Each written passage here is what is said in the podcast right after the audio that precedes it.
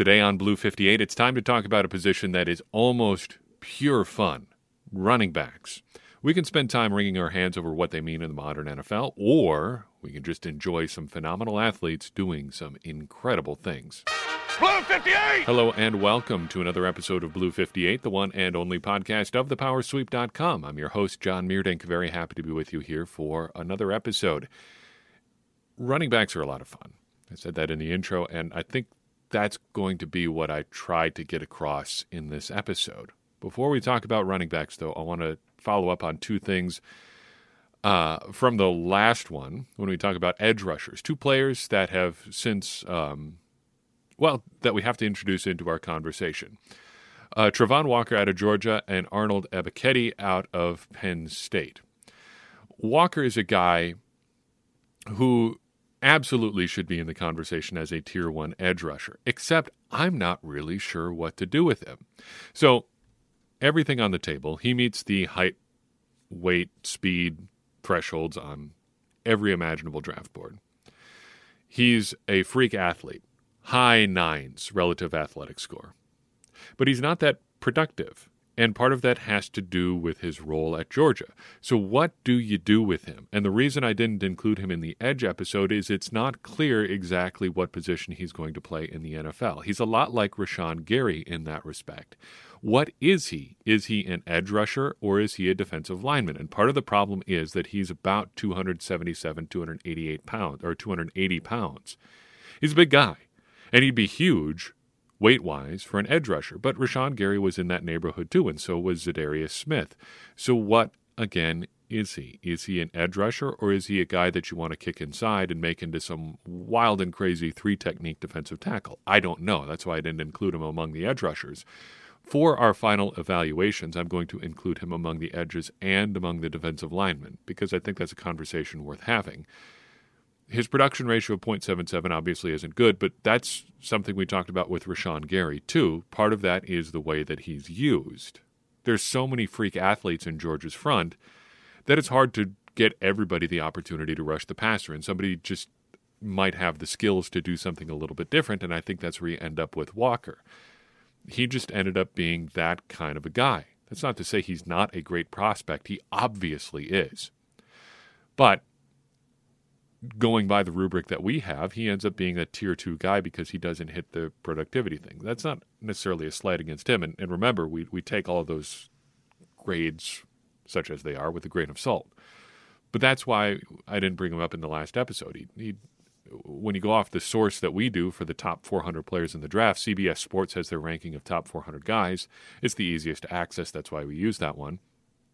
They have him listed as a defensive lineman my point is people's opinions can vary. And Walker's the kind of guy where you really have to sit down and think, okay, how are we going to use this guy? Can he develop into an edge? Do we want him inside? That's a conversation worth having with a guy who's as athletic as he is, kind of like Rashan Gary. Ebiketie, meanwhile, uh, we do have to talk about exclusively as an edge. He was an edge prospect. He just hadn't had his pro day when we were talking about edges last time around. He's going to be a tier one guy for us. Six foot two, 250 pounds, 9 1 relative athletic score, production ratio of 1.46, rounding that up to 1.5 because we did for everybody else, we did rounding. So he rounds up and just hits the, the 1.5 threshold that we use for the tier one guy. So if you like athleticism and productivity, he's your guy. Uh, he's got the whole package. One of the more solid prospects by our numbers that we use. But if size matters to you, a guy who's just six foot two might be a bit of a problem for you. It's not a big deal for me. Brian Burns makes it work.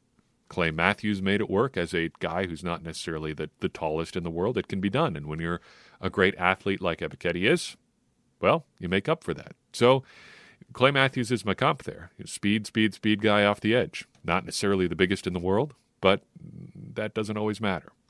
Okay, running backs, the point of the episode for today.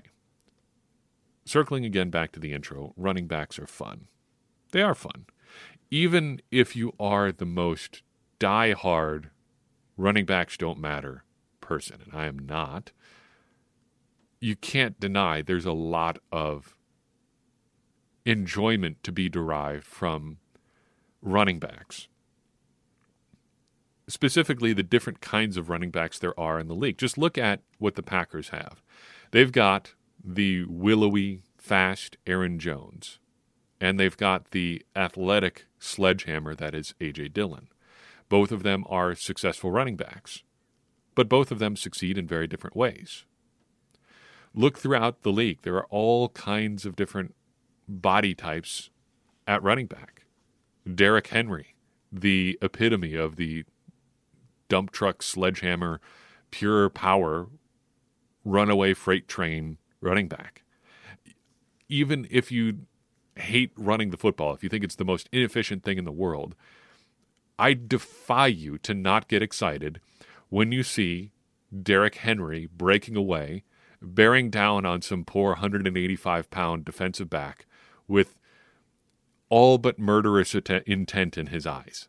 I mean, that's just the purest essence of football. How do you not get excited about that? Running backs remind me of a situation we had at a car dealership once. And I used this when we, we talked about the drafting of, of A.J. Dillon.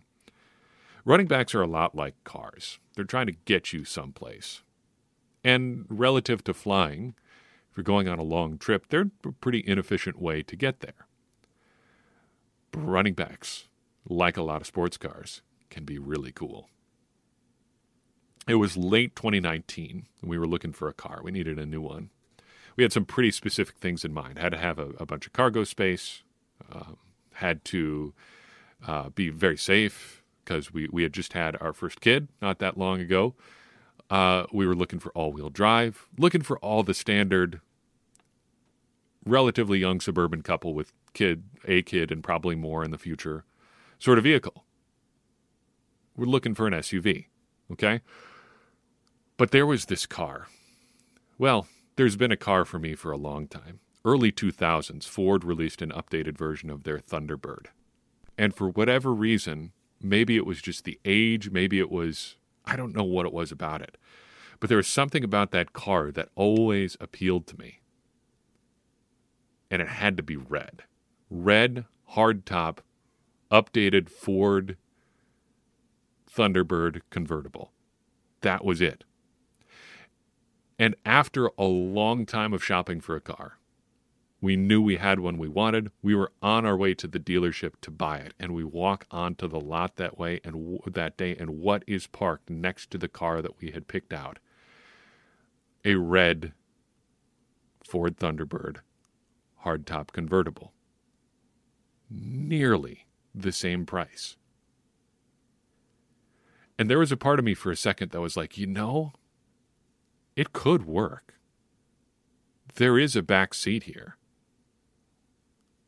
Even knowing it's impractical, even knowing it, it was a stupid thing to do, there is a part of me that was like, the sports car does make sense, you know. There is a, it, we could get it. We could have that car right now, today. We could have it. We could take it home with us.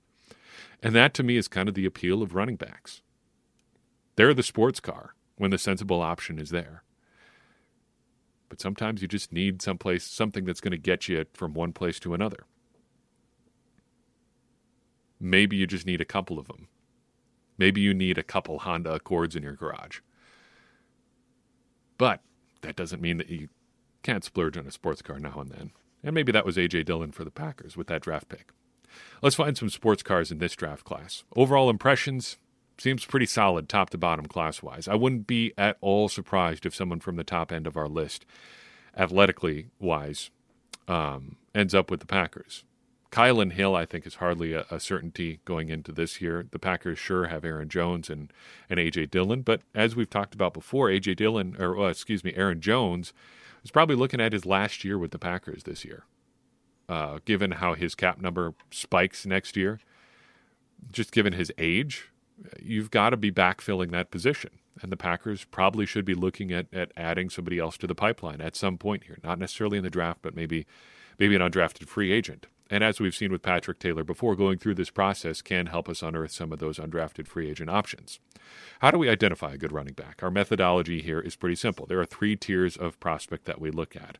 First and foremost, as we always say, guys that are athletic and productive. How do we define athleticism and productivity? Well, it's a little bit different than some other draft positions. For athleticism, we use speed score at running back instead of relative athletic score. Speed score is an adjusted um, metric measuring your 40 yard dash time relative to your weight. I like to use this because I think your running back should be mass movers. I don't want I don't want guys that are like um, Tavon Austin, uh, guys that are fast but just so small that they break apart when you touch them. You've got to have some beef to you if you're going to be a successful running back in the NFL. And a speed score of 100 or more typically gives us a running back who's got some muscle but can still move pretty fast. Productivity. Uh, there is some minor correlation statistically between touchdowns scored per game in college and NFL success. So just to weed out guys that did not get in the end zone a whole lot, I set a threshold of 0.75 touchdowns per college game. I also want a guy who's at least a little bit of a receiving threat. So we set a screener threshold there of one catch per game in college. Just looking for some guys who have been used at receiver at least a little bit. That's important. A.J. Dillon did not hit this threshold in college, but he kind of proves the rule too. Just because he didn't do it in college doesn't mean he can't. It just means you have to look a little bit deeper.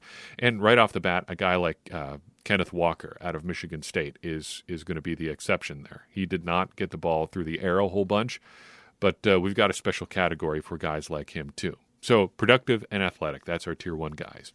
Second tier guys are athletic receivers. So speed score of 100 plus and one reception per game. I figure if you're going to fudge on anything, let it be the scoring. Sometimes touchdowns can be a little bit capricious. Maybe they don't come your way. Maybe you just don't get the opportunities to score in particular parts of the field. That's fine. Then tier three guys, and we say tier three with a bit of an asterisk here um, because I, I think the tiers matter less for running backs than any other position. But tier three guys are guys that I'm, I'm going to just start calling monsters. These are guys that have a speed score of 110 plus and a relative athletic score of 9 plus. So we bring relative athletic score back in for this one, and we bump up the threshold for speed score because we're looking for just guys that are ultra athletes and big because if they're not going to hit the production threshold, let's just find the most monstrous athletes that we can and see if we can find a way to use them. As with edge rushers, we're going to stick to just a, an in depth discussion of the tier one guys, uh, but I will also mention uh, some of the monsters at the end too. So, tier one guys, alphabetically by last name, starts with a bit of a wild card here. Max Borghi out of Washington State, five foot nine, 210 pound speed score of 101.5, about as productive as it gets as a receiver. 156 catches, most in the class among running backs. He is pretty much just a spread runner, and I think that could be of interest to the Packers given how often historically they've run out of shotgun and how often they like to use wide zone stuff, which I think is is pretty conducive to a guy with that sort of shotgun running skill set. I don't think he's an ideal fit for the Packers, though he does meet our thresholds. He kind of reminds me of the receiving version of Alex Green from a few years back. Well, a few years back, getting to be a while back now. 10 years ago, Alex Green, the Packers took him out of Hawaii. Big bodied running back, ran out of spread stuff exclusively at Hawaii and was wildly productive doing so, but I think struggled to to adapt to the NFL game a little bit and then had a horrific knee injury that basically ended his career. But if you're looking for an athletic dude who's fairly big, though not all that tall, with some receiving skills and good overall athleticism, Borghi could be, be your guy. He's definitely a day three pick or undrafted free agent prospect. Uh, maybe a special teams option if you're looking for some long straight line speed. Jerome Ford's our next prospect out of Cincinnati. 5'10, 210 pounds, uh, speed score of 106 for some reason, I've always kind of liked leggy running backs. It seem extra elusive for some reason. Maybe it's just how they look on tape. He is one of those. All arms and legs when he runs. The elusiveness shows through his abilities in that area. If you're going to quibble with him a little bit as a prospect, he looks a little bit smaller than his numbers, and maybe it's just being 210 pounds at five foot ten that makes him look a little bit, a little bit lighter than that. But he does kind of look like an Aaron Jones body type. Certainly has some mass, but it's a it's a little bit spread out. So if you're if you're going to throw up some concerns about durability, he he might have some. Just looking at the body type there, still overall seems like a very good overall productive prospect.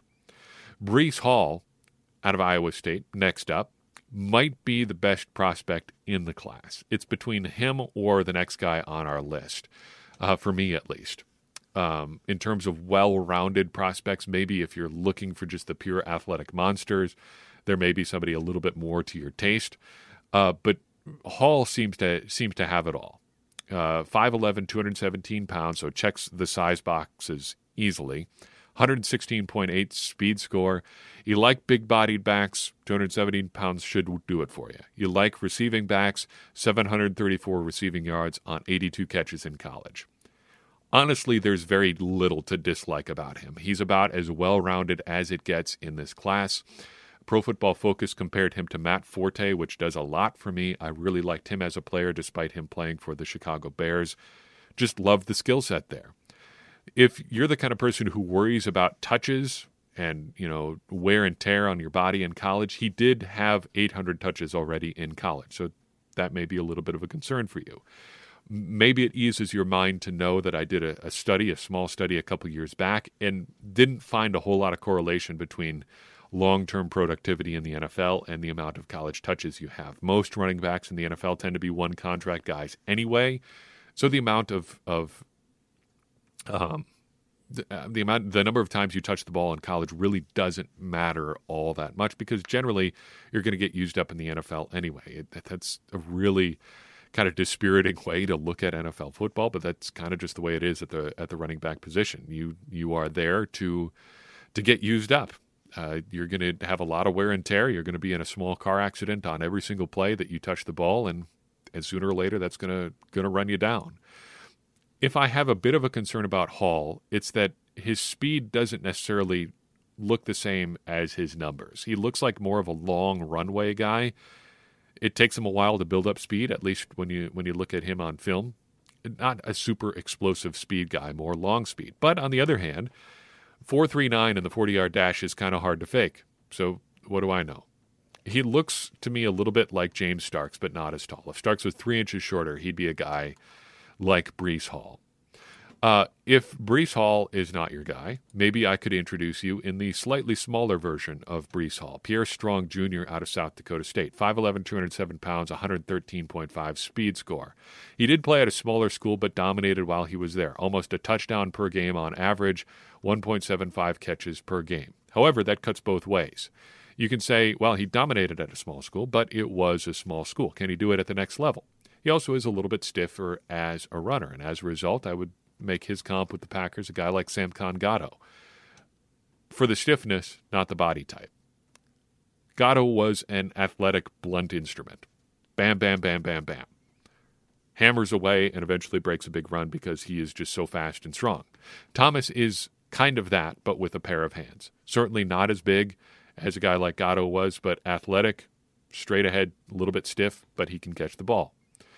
Bryant Koback out of Toledo kind of falls into a similar um, trap as Borghi uh, from from a couple minutes ago. I think he's our next prospect here. Six feet tall, 210 pounds, 103 speed score. Again, dominating the competition. 1.18 touchdowns per game in college. That kind of productivity is hard to fake. But I wonder if at a program like Toledo, he's a kind of somebody's got to do it player. This is going to be an example from a different sport, uh, but Ryan Russillo, formerly of ESPN, now of The Ringer, uh, has had a great observation over the past couple years on scoring in the NBA. A lot of people like to point to a guy averaging 20 points per game or 25 points per game and say that is evidence of him being a good player. And to a certain extent, that is true. You got to be a pretty good athlete. You got to be a pretty good player to put up that kind of number in the NBA on a night in, night out basis. But a lot of guys are doing that on bad teams. And a lot of times the reason a guy does that on a bad team is that there's nobody else to do it. If you got a team full of players who, on a scale of one to 10, are all rated four or fives, and you're the only six, you're going to get the ball, and you're going to be the, res- the guy responsible for putting the ball in the hoop. Because somebody's got to do it if you're going to have any chance of winning in the NBA. And not every team is going to be a contender, but if you at least want to seem competitive, you got to get the ball to your best guy. And if your guy is is a six on the teams of fours and fives and threes, well, he's going to get all the shots and he's going to put up 25 points a game every night. He wouldn't do it on a contender, and he wouldn't do it on even like a mid level team. But since you're a team full of bums, well, your B plus player is going to get it done for you. Koback seems a little bit like that. He's a good athlete, sure. He's productive, sure. But on teams like Toledo, somebody's going to pile up the stats, and it just happens to be him. So if you're looking for Packers comps, sure he meets the thresholds, sure he's productive, but I, I, think I'm circling back to a guy like Alex Green. He's a bigger bodied guy who is productive maybe because of circumstances more than his individual talent. I would have some concerns about drafting a guy like him, even though he ends up as a tier one prospect through the system that we use. Finally, the most, I think, interesting prospect in this class that I've found Rachaad White out of Arizona State. White is six foot two, 214 pounds, has a speed score of 106.2, was very, very productive in Arizona State or at Arizona State in a relatively short amount of time 15 games.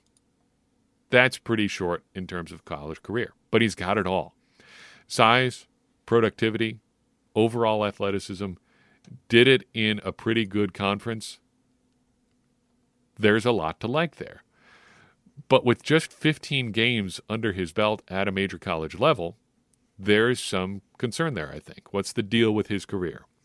He played junior college ball prior to being at Arizona State. He looks a little bit unrefined in his game, but hey, there's a lot to like there too. Pro Football Focus had an interesting description of him.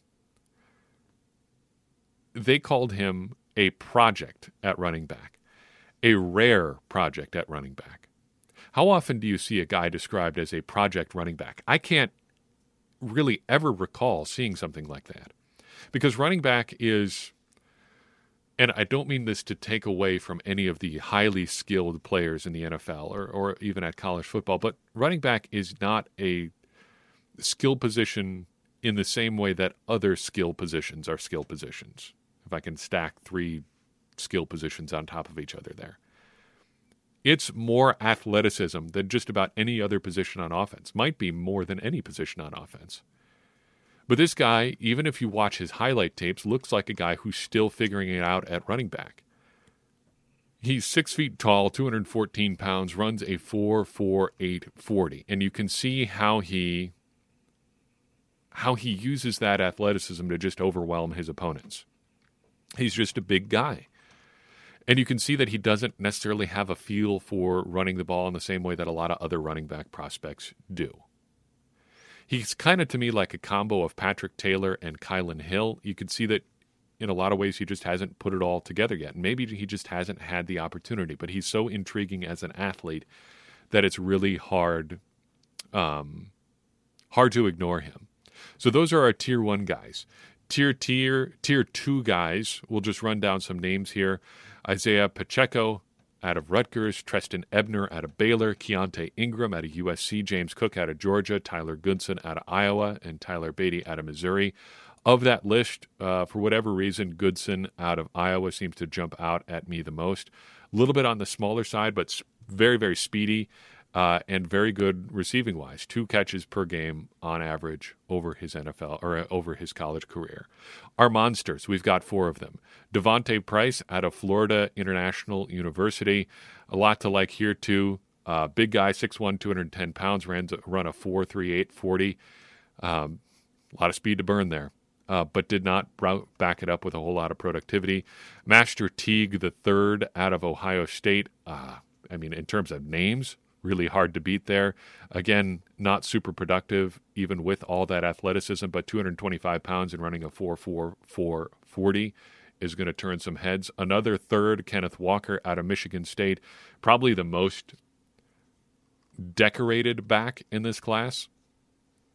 5'9, 211 pounds, 43840 there too. Uh, a narrow miss on on some of the productivity stuff, and he didn't do much at all as a receiver, just 19 catches in his career, but he didn't have to. He was just so productive on the ground that they, they said, why even bother? And finally, Zamir White uh, out of Georgia, rounding out our, our list of, of monster athletes. Again, a 4 4 flat 40 yard dash guy at 214 pounds. A lot to like there, too. So that's our running back class. Those are our sports cars. Who knows if any of them actually end up having a big impact in the NFL? Honestly, for a lot of these guys, in terms of enjoyment watching them play football, it doesn't really matter because a bunch of them are going to put up highlight reel plays whether they have long NFL careers or not. And I think it's worth keeping an eye on the, the super duper athletes as well as the guy who were athletic and productive in college as well. All I've got for you in this episode. I do appreciate you tuning in. I appreciate it even more if you would take a second and share this episode with somebody you think would like it even if you're just saying, hey, this guy knows nothing about the NFL draft, look at him ramble for 25 minutes, that's fine.